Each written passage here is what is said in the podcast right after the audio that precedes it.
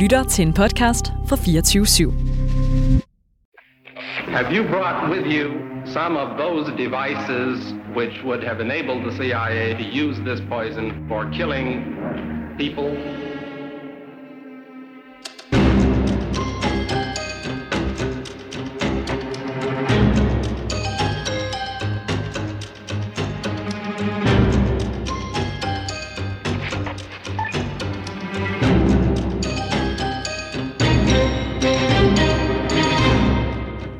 I september fireogfirs, der møder Algernon op på SÄPO. Og øh, så sætter han sig ned med en SÄPO-medarbejder. Det han siger, Algernon, det er, at han kender til tre tilfælde af våbensmuglerier eller ammunitionsmuglerier til et land, han ikke vil sige, hvem er, men fra Bofors. Der er pænt mange på perronen. Det er en myldretid, øh, og øh, lige da det næste kommer, der ender Algernon ude foran toget. Og øh, han bliver kørt med i tyve meter og er død på stedet.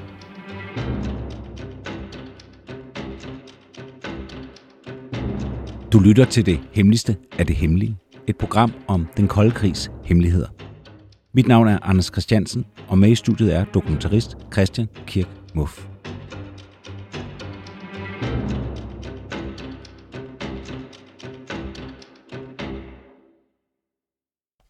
Når man som os to beskæftiger sig med mordet på Olof Palme, så skal man ikke researche øh, særligt længe, før man støder på navnet Carl Algernon.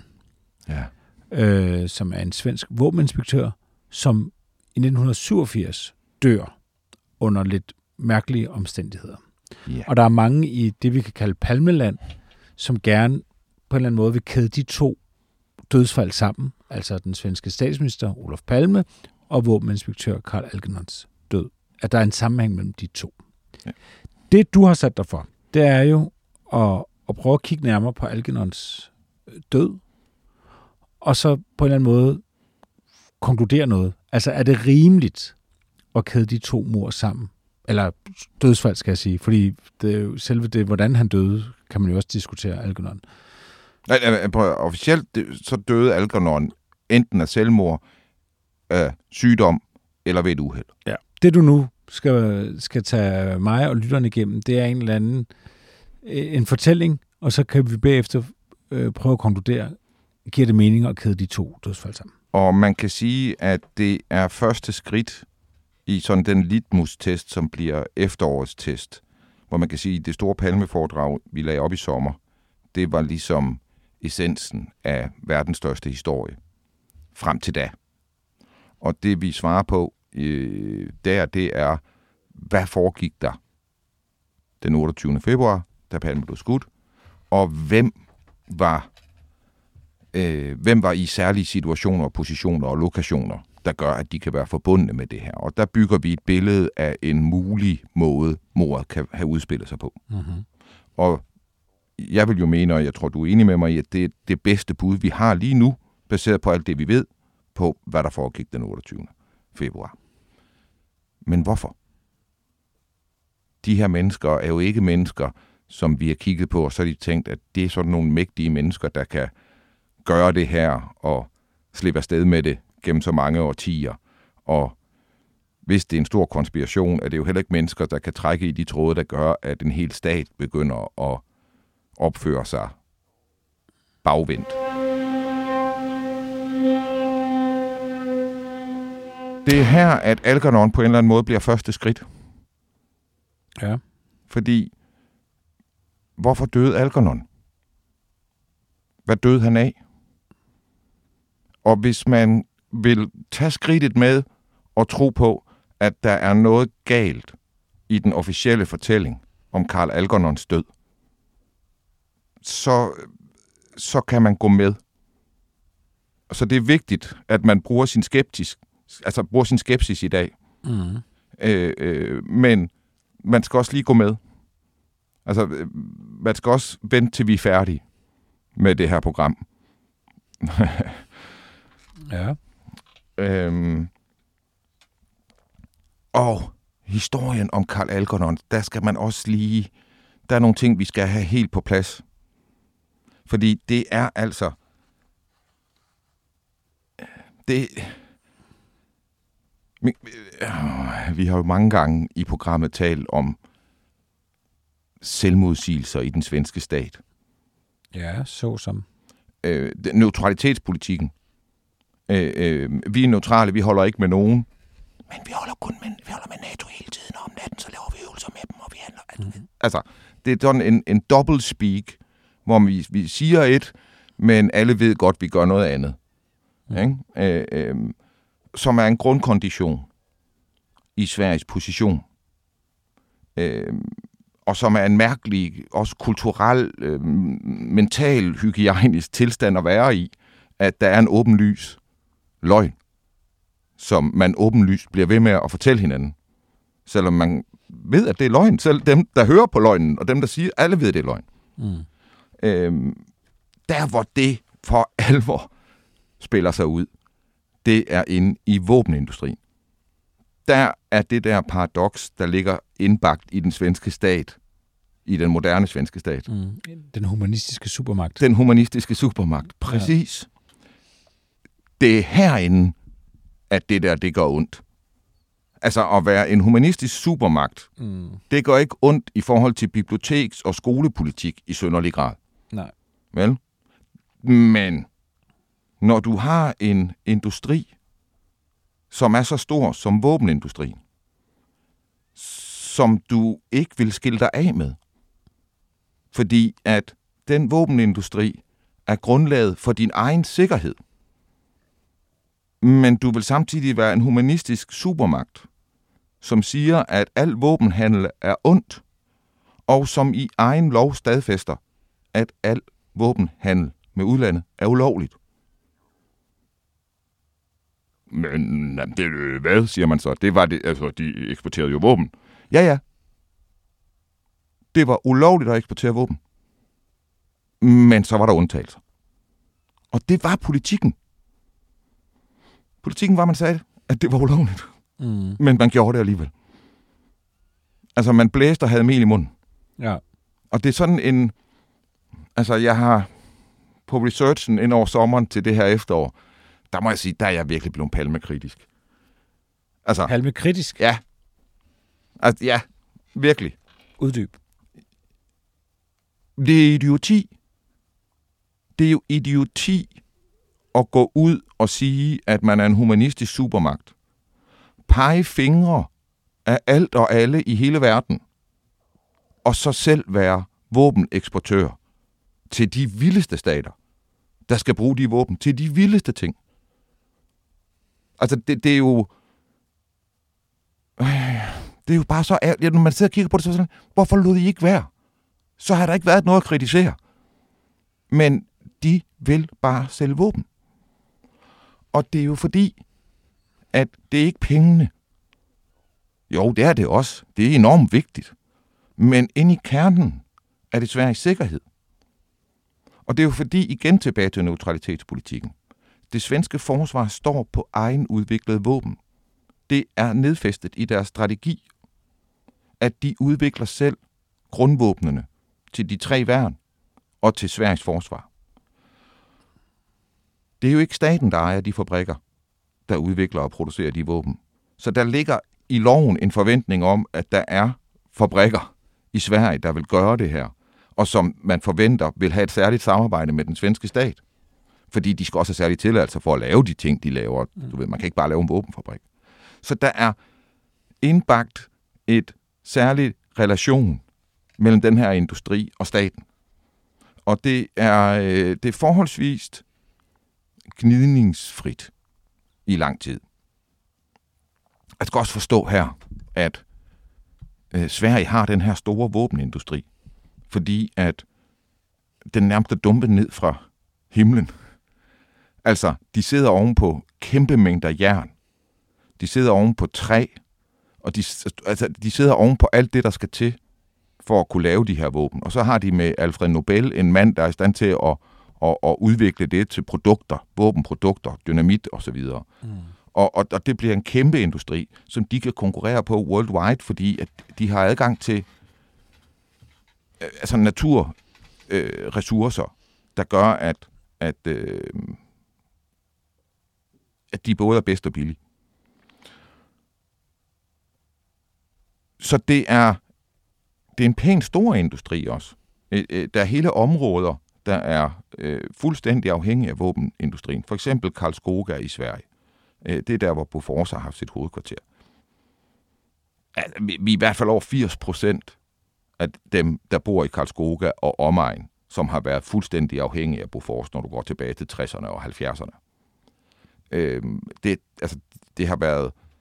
Vi har også diskuteret det tidligere i nogle andre programmer, det her med, at de har den her særlige ting med, at der nærmest er hele byer, der er opstået omkring industrier. Mm. Og de industrier er jo så opstået, fordi der har været nogle naturressourcer lige nøjagtigt der, som har gjort dem konkurrencedygtige. Ikke? Så derfor så ligger nogle af de her steder også nogle, altså sådan lidt uden for alfarvej, øh, pænt store byer i Sverige. Ikke? Og, og øh, det vil sige, der var lige pludselig også en masse... Altså, øh, i Sverige var der en, en virkelig arbejderklasse på de her våbenfabrikker og, og andre store industrielle ting, der levede af naturressourcer, som gjorde, man havde en arbejderklasse, som Socialdemokratiet kunne tage sig af. Det er deres kernevælgere. Så hvis de bare nedlagde al våbenindustrien, så skulle folk ikke bare finde et nyt arbejde. Byer ville dø. Altså, egne af Sverige ville dø. tredive tusind mennesker, familier måske, skulle flytte. Så, så, så de kigger på noget, hvor de har en sammenblanding af politik og industri, som, øh, det har vi nok også i Danmark, jeg kan nok ikke se skoven for bare træer, hvis jeg kigger tilbage på det, men, men det er i hvert fald usædvanligt, når man læser om det. Og det er en, altså det der med, at det er ulovligt at sælge våben, det er helt tilbage fra første verdenskrig. Men, men der er undtagelser, og, og, og, og op til starten af halvfjerdserne, så er det hele lavet i sådan et mumbo-jumbo-sprog. Så det er ligesom, du ved, det her med, hvordan, hvad skal der til, for at man kan få en undtagelse, for at det er fra, om, at det er ulovligt at være våbenproducent til udlandet. Hvad, hvad skal der til, for at man får en, en undtagelse? Og, og det er meget uklart, indtil Palme præciserer det i starten af halvfjerdserne, da han er kommet til magten i niogtres. Og det, det, der sker noget centralt her. Der blev nemlig også lavet et nyt forsvarsforlig i starten af halvfjerdserne. Og det er et forsvarsforlig, der går, at militæret har indtil da fungeret på fem- og tiårsplaner og fem- og tiårs budgetter. Og det vil sige, at de har kunnet tilrettelægge nye våben. Og så har de vidst, at de ville kunne sælge en ret stor volumen over ti år, for eksempel.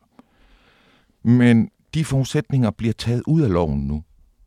Staten siger ligesom, vi skal ikke, øh, øh, vi vil ikke finansiere så stor en del af, vi vil ikke, i hvert fald ikke garantere finansiering så mange år frem i tiden, for så stor en del af produktionen af nye våben. I skal også finde, I må ud og eksportere for at få det her til at fungere også. Samtidig med, at de strammer loven for det. Og, og, øh, og, og på det her tidspunkt, der begynder Palme sådan et, et meget, altså for mig at se, når jeg kigger på det nu, svært at forstå spil. Fordi på den ene side, så bliver han ved med at have en forsvarspolitik, som der er dobbelt, hvor han siger, vi er neutrale, men han bakker op omkring en NATO-linje. Mm. Men han går også ud internationalt og bygger sig til at blive en humanistisk supermagt på Sveriges vegne. Det er jo ikke, fordi hele Sverige er en humanistisk supermagt. Det er ham. Ja, ikke? Øh, altså, selvfølgelig er der nogen, der er enige med ham og så videre, men det er jo i høj grad personligt drevet. Mm. Og, og, øh, men samtidig har han, hvad han selv ved, en, en, en, en stærk våbenindustri, som han stadigvæk støtter, og som jeg kan se det også støtter, når det er ulovlige våbenhandler. Så det, der, der, der er... Det er en meget, meget usædvanlig situation, og det er nogle meget, meget usædvanlige vilkår, de svenske våbenfabrikker opererer under i den her periode. Og der har vi så Carl Algernon, ja. som... har en militær baggrund. Øh, han har uddannet øh, fra femogfyrre til syvogfyrre på en kadetskole, og øh, senere bliver han befalingsmand, får sin øh, egen kommando på en øh, destroyer i den øh, svenske flåde, og hvert fald et eller andet. Det, jo, det var sådan hurtigt. Jeg mener, det var en destroyer. Han er i hvert fald kaptajn i nogle år. Det kommer han senere til at snakke om som det bedste i hans liv. Ikke? Men han får så også en, en sådan mere øh, stabsagtig uddannelse, øh, der gør, at han faktisk i en periode er leder af generalstabens efterretningstjeneste i Sverige i halvfjerdserne. Så det er en mand, som, som godt kender spillet mm. i efterretningstjenesteverdenen. Og, ja. og fra starten af firserne, enogfirs, der bliver han øh, kriminal, krigsmateriel inspektør. Og det vil sige, at han bliver statens øh, øh, repræsentant i forhold til våbenfabrikkerne. Når de eksporterer våben, så har de en mulig køber, en handel. Den angår enten noget ammunition eller noget udstyr, kanoner og et eller andet. Vist antal, vist beløb, og så et vist land. Og så tager Algernon stilling til det, hvis det er klart, at det er et land, man godt må. England, for eksempel. Okay, så gør man bare det, og så skriver han sådan set bare under. Men det er jo en undtagelse, der skal gives, for det er ulovligt. Mm. Så den kan han bare give, når det er inden for retningslinjer. Men der kan også være gråzoner. Det er jo Sverige. Ja. Og det er deres udenrigspolitik, så der kan godt være gråzoner. Og øh, altså, øh, det er noget meget mystisk noget. For eksempel, Sverige solgte ikke våben til nogle af de lande, der havde soldater i Vietnam. Nej. Okay. Så de solgte ikke til Sydkorea, de solgte ikke til Kanada, de solgte ikke til U S A. U S A. Øh, og jeg mener, der var et land mere, der også var der. Men, men du ved, så der solgte de ikke. Øh, og det er jo i samme periode, som U S A trækker sine ambassadører hjem fra Sverige, efter at Palme jo blandt andet blev verdenskendt, fordi han demonstrerer sammen med Nordkoreas ambassadør. Mm. Nej, ikke Nord- Nordvietnams ambassadør. Øh, øh, så der er sådan et, et konfliktfyldt forhold der på det her tidspunkt. Men så fandt man en vej alligevel. Jeg tror i det her tilfælde, så omklassificerede man bare ammunitionen til, at det var til civilbrug. Og så kunne det godt komme afsted jo. Fordi så skulle det nok bare bruges til at sprænge nogle miner. Ja. Øh, så... Keine Hekserei, nur Bekendigkeit. Men, men det, det opstår bare ofte, at der er sådan lidt, hvordan skal vi fortolke det her? Og det er den rolle, Algernon har. Og så skal han, når han er i tvivl, så ligesom gå til øh, øh, udenrigsministeren faktisk. Og nogen, i andre perioder er det udenrigshandelsministeren. Og det kan også være udenrigsnævnet, øh, øh, som kan blive taget ind i det her. Og øh, der kan opstå konflikter. Jeg skal give et eksempel, og det er fordi, jeg har fundet to eksempler på, at der er strid omkring et land, som modtager af svensk våben. Hvor striden ikke er, er om, øh, om det her land må få våben fra Sverige, men striden er, at det her land tager våbnet fra Sverige, og så straks stiller dem videre til nogle lande, der ikke må. Hmm. Og eksemplet nummer et, jeg kender til to eksempler. Eksempel et er fra treoghalvfjerds til fireoghalvfjerds, og det er Malaysia, hvor øh, man midlertidigt, hvor, hvor, hvor Palme-regeringen stopper eksport til Malaysia, fordi man har mistanke om det her. Og også om overgreb på lokalbefolkningen. Øh, fordi det er også en, du ved, det, man sælger ikke til regeringer, der laver overgreb på sin egen befolkning, for eksempel. Det mener jeg også var i spil i Malaysia. Så der sender man en, speci- der sender regeringen så en afsted for at fikse det her problem. Og det bliver Karl Lidbom, der ja. bliver sat afsted her.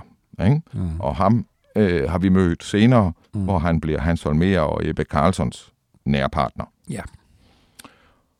Og, øh, og så bliver det fikset i løbet af nogle måneder, så bliver Malaysia igen et land, man må øh, eksportere til.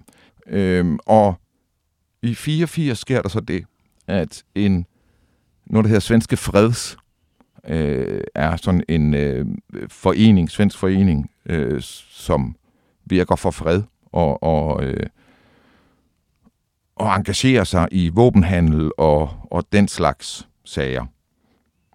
Og de laver en politianmeldelse mod Bofors, for ulovligt at have solgt øh, sådan nogle anti-luftskytsraketter.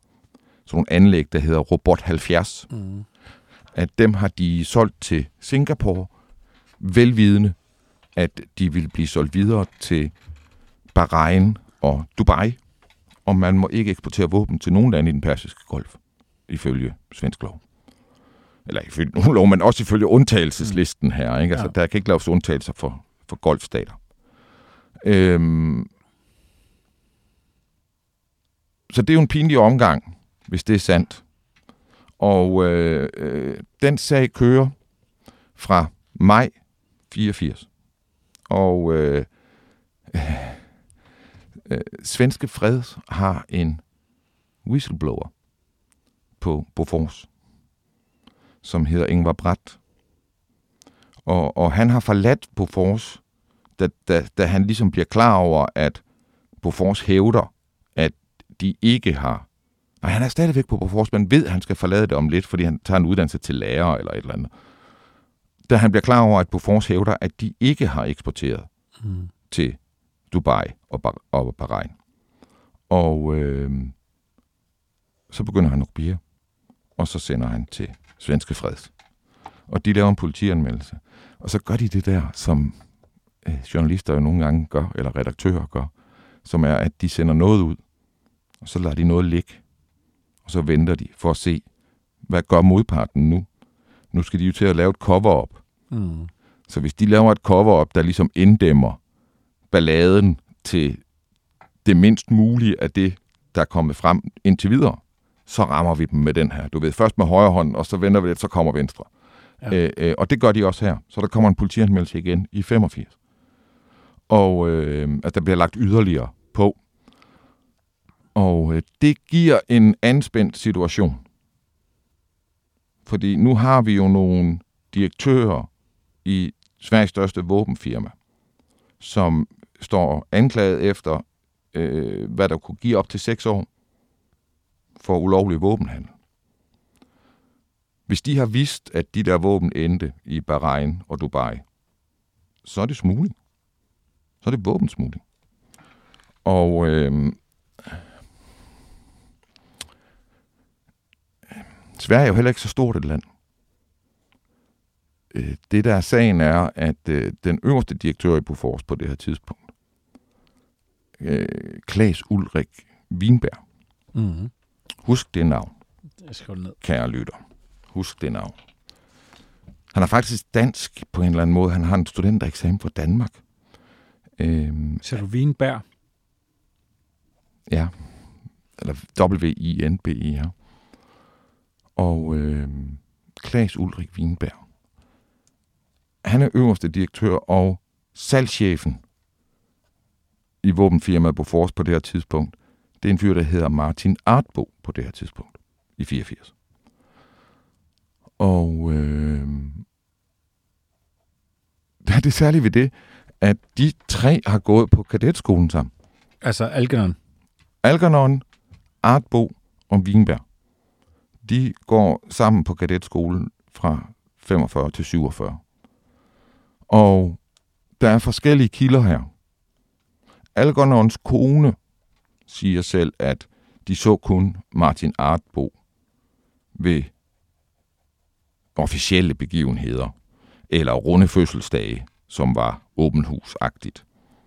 Og, øh, og hun siger, at hun slet ikke anede, at Wienberg også havde gået på den her kadetskole. Og ham har hun kun mødt nogle få gange. Andre kilder siger, at særligt Artbo og Algernon var meget nære personlige venner. Jeg ved det jo ikke. Nej. Øh, øh, men i hvert fald så ved vi, at det her det er en meget lille verden. Og alle kilder fortæller, at nej, det, ja, det kan man jo måske understrege med, at frem til nitten syvogfirs, altså den kriminalmaterielinspektør, der kommer til efter Algernon dør, fra dag af og siden, der har det ikke været militærfolk, der har været krigsmaterielinspektører. Men til og med Algernon er det altid høj, høje befalingsmænd, mm. højstående befalingsmænd. Og, og alle siger, at det var, det, de var jo forsvarets repræsentanter i forhold til regeringen. I løbet af, ja, vi er jo henne i seksogfirs. Vi er henne i efteråret seksogfirs. Der begynder man at gøre klar til, at der skal være en retssag omkring det her. Anmeldelsen kom jo i fireogfirs. Og der er møder i løbet af efteråret. Og det går op for Algernon, særligt hen i december seksogfirs, at øh, Artbo, og sikkert de andre også, men han ved Artbo, han kommer til at føre et forsvar, der siger, at Algernon var klar over de her våbentransporter. Og hvis regeringsrepræsentant er klar over det, så kan han ikke dømmes, så, er det jo ikke, altså, hvordan, så kan det jo ikke være ulovligt, så er det jo sanktioneret. Mm. Og øh, nej, han siger ikke, at Algernon vidste det. Det han gør, det er, at han siger, Bent Rosenius vidste det. Bent Rosenius var kriminal krigsmaterialinspektør i nioghalvfjerds, da det her sker. Så dør han af naturlige årsager i enogfirs, og så kommer Algernon til. Mm. Det siger han først. Ja. Der bliver Algernon klar over, at der bliver Algernon klar over, at forsvaret kommer til at handle om at sige, at våbeninspektørerne vidste det. Og da vi når hen i januar syvogfirs, der bliver Algernon klar over, at Bofors, Artbo særligt, men også Wienberg, kommer til at føre et forsvar, der siger, at Algernon også vidste, der er kommet flere anklager til om noget krudt og ammunition til de selvsamme lande og, og andet, og at Algernon kendte til det. Og blandt andet en luftværnskanon, der blev solgt til Oman, men via England. Og det sagen her var, at et stort øh, engelsk øh, rederi er ved at bygge en lystjagt til emiren af Oman. Og der vil de gerne have en Bofors antiluftværnskanon. Det skal man jo have. Det er klart. Ja. Og øh, det vil Algernon ikke give tilladelse til, fordi det er jo et land i Golfen. Men så ved du ikke nok.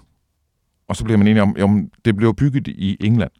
Så hvis man nu eksporterer det til England, det må man godt. Mm. Og så kan de jo gøre, hvad de vil. Men det er jo en godkendelse, hvis han ved det. Fordi så ved han, hvem der bliver slutbrugeren af det her.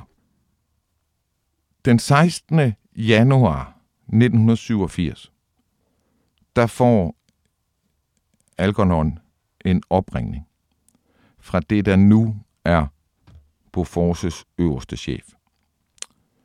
I, i femogfirs er der sket en omrokering, blandt andet på grund af alle de her anklager, der har været. Så er øh, Claes Ulrik Wienberg blevet fyret øh, og sendt hjem, og man har lavet en omstrukturering af koncernen, øh, således at ejeren af Bofors har købt et andet firma og lagt det sammen med det, så det blev en, sådan et kemi- og våbenselskab, han har skabt. Og ordføreren for den øverste for, for den her, det her konglomerat, hvor Bofors er en del af det, han ringer til Algernon om eftermiddagen den sekstende januar. Og han ringer klokken fire, tror jeg, om eftermiddagen. Og så siger han, jeg vil gerne tale med dig. Øh, og øh, skal ikke komme over til dig. Og så er han der få minutter efter. Der er tre hundrede meter. Fra det ene kontor til det andet, altså i hver sin bygning. Men, øh, så de sidder der på Algernons øh, lille kontor. Man skal også vide her, det siger jo også noget om dobbeltheden i det hele, at den, Sverige, som jo altså eksporterer mange våben, øh, den samlede krigsmaterielinspektion kontor, det er Algernon og en assistent. Det er det. Mm. Altså, det, det er også at få en kost, og så få at vide, at du skal fra Vesterhavet tilbage til England. Ja. Altså, det, det er lidt den umulige opgave. Det, så det er sådan født til ikke rigtigt, at skal tages alvorligt. Ikke? Øhm. Men nu sidder de der, og øh, i løbet af dagen, altså vidner siger, at Algernon virkede øh, rolig afslappet til tidligere møder på dagen, men efter han får opringningen her om, at Bofors' øverste vil komme, der bliver han højrød i hovedet, og han ryger. Og det, hvad hedder det, bemærker han også på Forsets øverste chef, at, at han har røget. Det havde han ikke set før. Men det er altså også fordi, at det er her, at det går alvor, for alvor op for Algernon, at det her det bliver hårdt, fordi han får ret ud at vide, at Bofors kommer til at sige, at han kendte til de ulovlige våbenhandler. Og øh, Algernons svar er at sige, men jeg kendte til den ene luftværnskanon til Oman, øh, øh, og ellers så øh, vil jeg nægte det hele. Og så Bofors' svar er, jamen, så er det ord mod ord. Øh, og det er ligesom situationen her. Det vil sige, at vi kigger ind i en retssag, hvor den største våbenfabrikant i Sverige, hvis øverste chefer er anklaget for noget, der kan give dem seks år, de kommer til at sige, at det var staten, der vidste det. Det vil sige, at enten så skal regeringen tage ansvaret for at have tilladt ulovligheder på den store skala, eller også så skal de til at finde syndebukke inde i regeringen og sige, at der var nogen her, eller inde i dataapparatet. Ikke? Øh, øh, det her, det, det, det er en Det er en tikkende bombe, det her. Og det er en stor, stor konflikt, ikke? Fordi det er jo også lige inde i deres dobbeltmoral. Så Algernon, han går hjem. Det gør han ved at gå ned og tage øh, et tog fra perron tre på, øh, ned på centralstationen. Han går faktisk forbi Sheraton øh, fra sit kontor. Øh, og så går han derned mod, han skal mod Mørby. Og øh, han stiller sig op ved øh, der, hvor toget... Øh, kommer fra, med den øh, tunnelåbning, hvor toget kommer fra, og øh, der går han frem og tilbage, øh, øh, som nærmest den mand, der er længst nede mod mm. tunnelåbningen. Øh, nogle vidner kommer til at sige, at han gik lidt tæt på, øh, andre siger, nej, der var en meter eller mere, man står jo tæt på, altså det, man først kommer til at tænke over det, hvad jeg gjorde på vej herhen i dag, så er det sådan lidt, jeg kan jo ikke stå ovenpå halvanden meter. Hvis der er halvanden meter ved siden af mig, frit fald, så begynder jeg at ryste i benene og ja. Sådan noget, ikke? Fordi, uh, uh, men jeg kan stå lige ved siden af, et, hvor der kommer et S-tog lige om lidt, altså som i ti centimeter fra, uden at føle den samme ting, ikke? Altså, ja. øh, det første tog, der kommer, som kører mod hans destination, det tager han ikke. Og så går der jo lidt tid, inden det næste kommer. Og øh, der er pænt mange på perronen. Det er en myldretid. Øh, og øh, lige da det næste kommer, der ender Algernon ude foran toget. Og øh, han bliver kørt med i tyve meter og er død på stedet.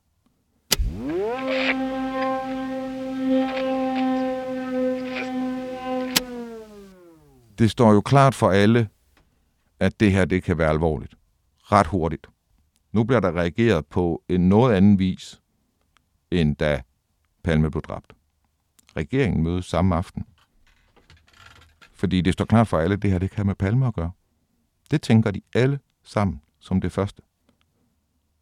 Politi, SÄPO, hvad hedder det, militære eksperter, alle mulige oversvømmer den der perron i løbet af aftenen og natten. Øh, og... Øh, At noget er på spil underbygges også af, at de første vidner, der fortæller noget til journalister, fortæller, at øh, Algernon blev skubbet. Øh, og øh, chaufføren, eller hvad hedder det, T-bane, ham der kørte toget, Lo- øh, lokomotivføren. lokomotivføren, han beskriver, at Algernon røg ud med ryggen først, flagrende med armene. Øh, Og, og, og det fremgår også af de første dages artikler. Og der siger politiet også, at vi ser alvorligt på det her. Det, det, det kan have været øh, flere ting. Det kan have været en ulykke, det kan have været et selvmord, det kan også være noget langt alvorligt, og det undersøger vi også. Mm. Og øh, øh, efter nogle dage, så siger de, at øh, de stadigvæk åbne for mange muligheder, og de vil, øh, de vil snakke med alle vidnerne igen. Der er særligt et vidne, en mand på femogtyve, som bor et andet sted i Sverige. Han vil lige tage hen og besøge. Det er en mand, der har udtalt sig her i det første politiforhør og til medierne, at han ser en mand skubbe gå hen til øh, Algernon og skubbe ham ud foran toget, lige da det kom ud af tunnelen. Øh, og så øh, nogle uger efter, lige i starten af februar, øh, midt om natten fra halv to til klokken fire om natten, så laver man en rekonstruktion på, på perronen med et tog, som man flytter en meter ad gangen. Og så skal alle vidner, der var der, de skal genfortælle, hvad ser du så? Hvad ser du der, der tål er der? Hvad ser du der? Og det bliver øh, dokumenteret af et videokamera, som ligesom filmer alle point of views. Altså der, herfra ser den her, øh, det her vidne, det her. Øh, på det her tidspunkt, der har man været op og interviewe ham her, manden, den femogtyve-årige. Han er ikke med. Øh, Og efter den her rekonstruktion, så siger politiet, at der er ikke nogen tvivl om, at øh, det her var øh, enten et uheld, eller et ildebefindende, øh, eller et selvmord. Øh, øh, ham her, der så, at Algernon blev skubbet. Mm. Han så faktisk hænder på ham i brystet. Øh, det han så, derfra hvor han stod, det var, at imellem vidnet her og Algernon, der er der femten meter. Og imellem dem, midt imellem dem, mm. syv komma fem meter midt imellem dem, der står der en mand, som ser Algernon falde, og så slår han sådan ud med armene, som om, at han vil gribe Algernon.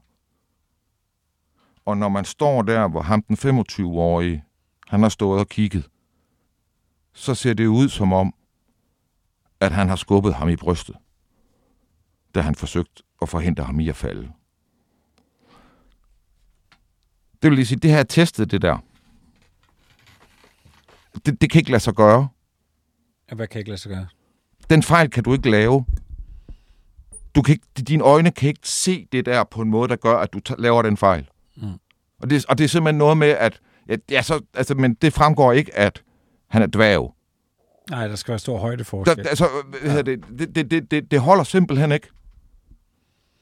Mm. Og, og øh, øh, altså, det vil, det vil jo gøre, at når jeg gik rundt, så ville jeg jo tro, at folk slog hinanden hele tiden nede på gågaden, for eksempel.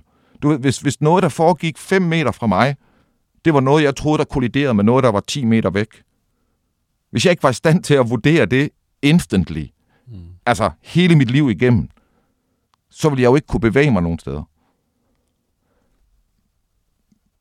Så det der har jeg, altså, det, det, det passer bare ingen steder. I den der rekonstruktion, det kan jeg jo så ikke se. Jeg har søgt om at få, hvad vi kan få på det. Det kan jeg lige vende tilbage til. Mm. To andre vidner har set ham blive skubbet. Et vidne ser en mand, der løber væk fra Algernon. Hun ser ikke skubbet. Men hun ser en mand løbe væk. Alle kigger ned på manden, der er faldet. Men ham kan hun ikke se. Men hun kan se en mand, der løber væk op. Beige, jakke, lys.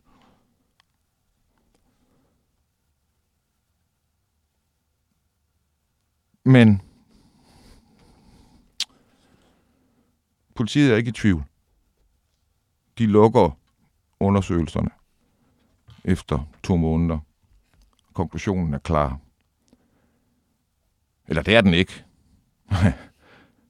Han er enten faldet, eller han er begået selvmord. Øh, og faldet, det kan være, han kan have fået et skub af en, øh, øh, uden at det har været med vilje. Øh, han kan også have fået et ildebefindende. Mm. Øh, eller det kan være selvmord. Men du siger, der er tre vidner, der siger, han bliver skubbet. Tre. Men det, altså, det jo ændrer sig jo. De to her, efter rekonstruktionen, så siger de det ikke mere, de her to, der siger, at han blev skubbet. Men altså, det, det ved jeg ikke. Altså, det har jeg ikke kunne se, at de... Jeg har ikke kunne se, hvad de siger bagefter. Jeg kan bare se, at politiet siger, at efter rekonstruktionen, så er der ikke nogen af vidnerne, der ser et skub, som er troværdige. Forstår du? Rekonstruktionen, ligesom det er forklaret med, at ham her, der står femten meter væk, han ser en, der forsøger at redde Algernon. Og det er det, han fortolker som et skub. Mm. På samme måde må de have en eller anden, på en eller anden måde, jeg ikke ved hvordan, der må de have miskrediteret de to andre, der ser. Ikke? Jeg ved bare, at det er det, de har gjort. Mm. Det var jo her, Jeg blev interesseret. Og så tog jeg fat i en af vores øh, øh, gode samarbejdspartnere i vores svenske gruppe. Mm. Og så sagde jeg, men okay, de, de har jo lavet bånd her. De har jo lavet videobånd. Det må vi jo kunne få ud. Så må vi jo betale for, at, at de masker alle ansigter væk, eller et eller andet. Vi vil jo bare gerne se, hvor grundigt har de været, det der, du ved, hvor, hvor godt holder den her diskvalificering af de her tre, der ser et skub. Mm. Og øh, ja, så var det så dig, der fortalte mig noget.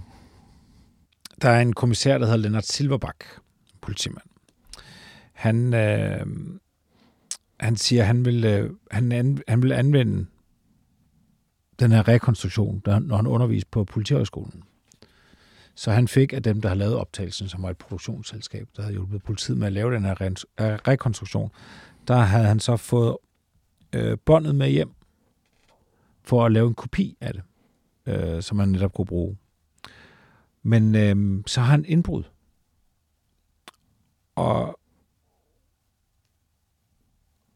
det eneste tyvende tager, det er en lille sum penge, og så er det videobåndet. Og politimanden, han er overbevist om, at det var, altså det er videobåndet, de har, de har været efter. Og hvem, hvem ved, han har det bånd derhjemme? Ja, det er et godt spørgsmål. Ja, det er da kun politiet. Ja. Eller nogen i politiet, ikke? Eller, ja. ja. Og, og det, der så er lidt svært at forstå, det er så, om der så kun findes den ene kopi, som er blevet stjålet. Det prøver vi at finde ud af. Ja. Men, men, men, men tro mig, det tror jeg. Mm. Altså det, det forventer jeg, fordi det er jo også den eneste mening, den historie giver. Mm. Ikke?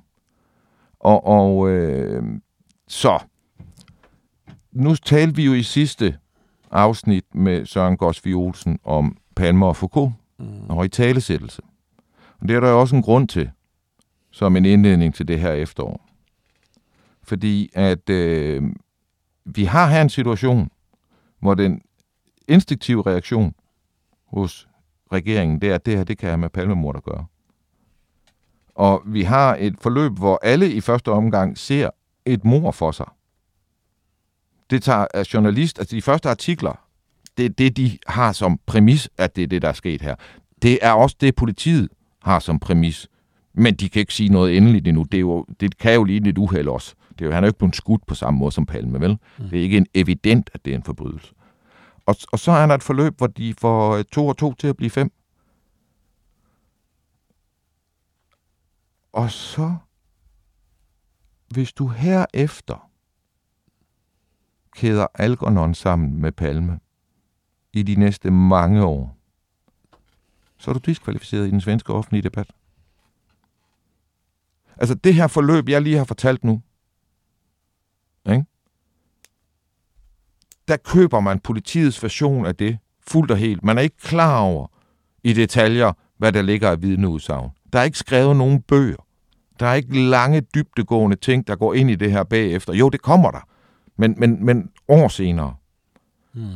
Og, og, og øh, der er jo ikke bevis for noget. Jeg har jo ikke siddet her og bevist noget som helst. Hmm. Intet overhovedet. Og så er der politiet, der siger, det var enten et uheld eller selvmord. Og så kan du ikke, du, nu kan du ikke snakke om det sammen.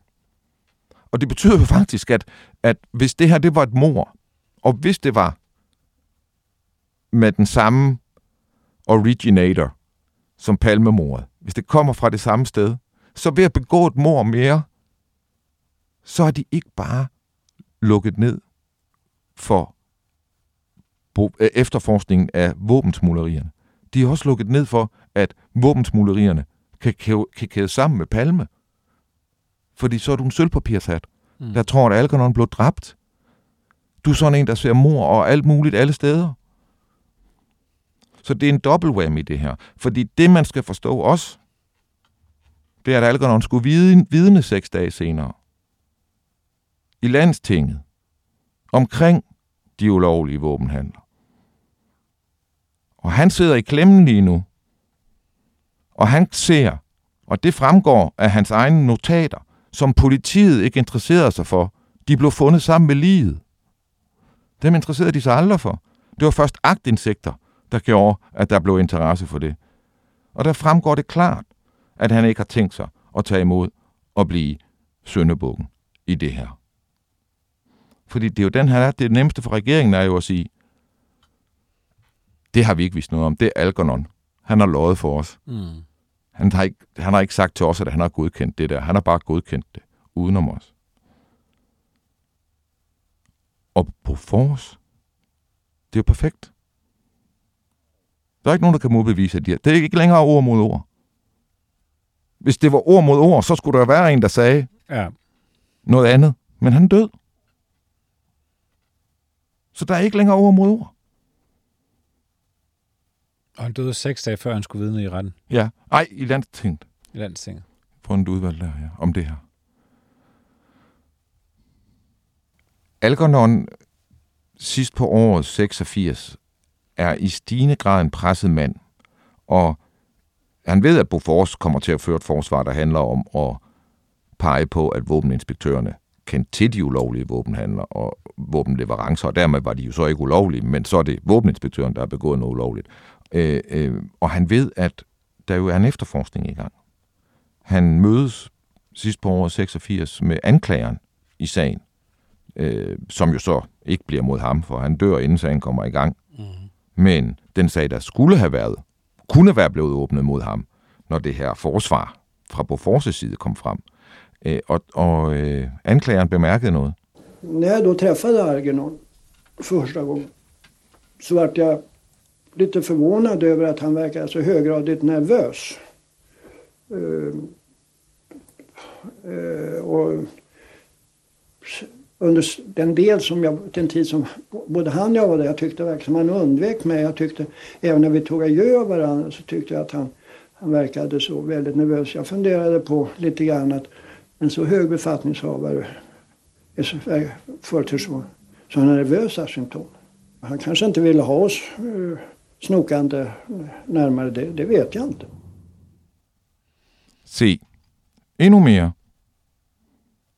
Anmeldelsen. Den første anmeldelse, den kom i maj fireogfirs. I september fireogfirs. Der møder Algernon op på SÄPO.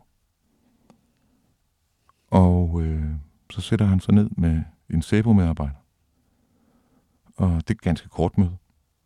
SÄPO-medarbejderne accepterer, at Algernon ikke vil fortælle alt. Han spørger igen til det, han ikke siger. Det, han siger, Algernon, det er, at han kender til tre tilfælde af våbensmuglerier eller ammunitionsmuglerier til et land, han ikke vil sige, hvem er, men fra Bofors. Jeg frågade, hvor han havde fået sin uppgift ifrån, og det ville han ikke tale om.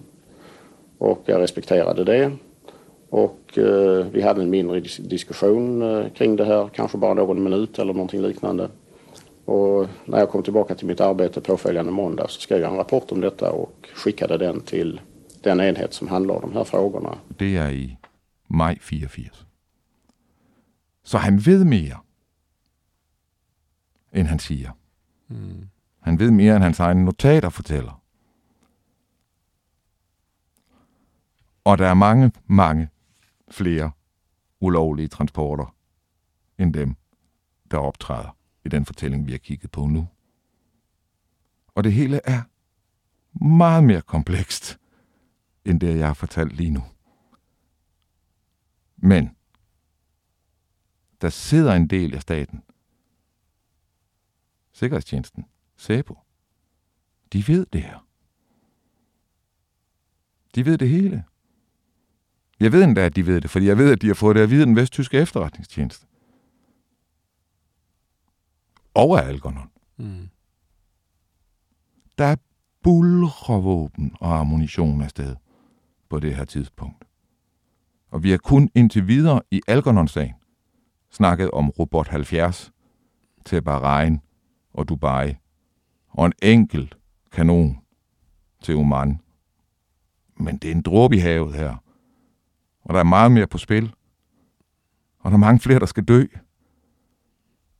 Vi startede jo med, at du skulle redegøre for, hvorvidt det var rimeligt at drage en parallel, eller på en eller anden måde kæde mordet på Olof Palme og så Carl Algernons død sammen. Hvad synes du?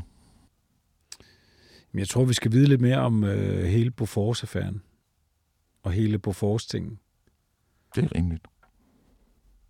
Er der den mulighed, at han rent faktisk er skyldig noget, og han ved, at han vil blive afsløret? Han er helt sikkert i en klemt situation. Altså, øh, han er helt sikkert i en klemt situation. Men altså, så, så, hvis han er, du ved, så skulle der jo have været kø nede på Nørreport i minkskandalen. Jeg mener, det er jo ikke normalt, at det, det, eller det, det, nej, det er ret normalt, at der er en bureaukrat, der kommer i klemme i sådan et game, mm. og kan ende med at sidde med aben. Det er ikke normalt, de begår selvmord. Mm. Det er meget, meget unormalt. Øh, så ja, du, det kan du ikke vide her. Ildebefindende-teorien, den, den, den passer simpelthen ikke, fordi hvis du får det ildebefindende, så falder du ikke ud foran et spor. Så falder du sammen, hvor du er. Du falder jo ikke en meter til siden, eller sådan. Sådan er det jo ikke, når man får det ildebefindende. Og husk, at Kondukt, ham, der fører toget, han ser ham altså falde med ryggen først. Mm. Altså, og med kraft. Altså, han flagrer med armen og sådan noget. Ikke? Ja. Så øh, jeg tror, og det, det er hårdt at sidde og sige offentligt, og det, det skal man nok ikke sidde og sige offentligt, men, men jeg tror, at vi i efteråret skal ind i en rejse, hvor vi skal se en, en verden, vi slet ikke kender, som er lidt ligesom, hvis jeg sagde, at verden den er hul. Og nu skal vi på rejse derind. Men jeg tror, at jeg, hvis vi fortsætter næste gang med Bofors, mm. og vi fortsætter i det her spor i efteråret, så skal vi ind i verdens største industri. Tænk lige over det. Verdens største industri. Og vi hører aldrig om den. Og den fungerer på helt særlige vilkår. Altså sådan helt, helt særlige vilkår. Der er ikke nogen industri i nærheden af så mærkelige vilkår. Jo, måske energi, altså olie, men nej, slet ikke faktisk. Øh, og og, øh, og, og den, den ligger lige i, altså lige der, hvor alt er, alt er svært, der fungerer våbenindustrien. Altså der, hvor det er aller, aller sværest, og hvor profitterne er aller, aller størst. Og hvor jeg tror, at der har været en verden uden for demokratiers rækkevidde af handler og regnskaber, hvor det, vi har set, har været, et, har været de dokumenter, de har produceret, fordi de skulle vise noget til offentligheden. Men det virkelige regnskab og den virkelige virkelighed, den har vi slet ikke været i nærheden af at se.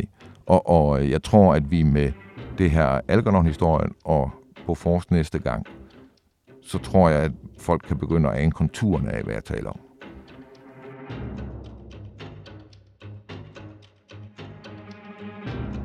Du har lyttet til Det Hemmeligste af det hemmelige. Mit navn er Anders Christiansen, og med i studiet var, som sædvanligt, Christian Kirk-Muff. Tak, fordi du lyttede med.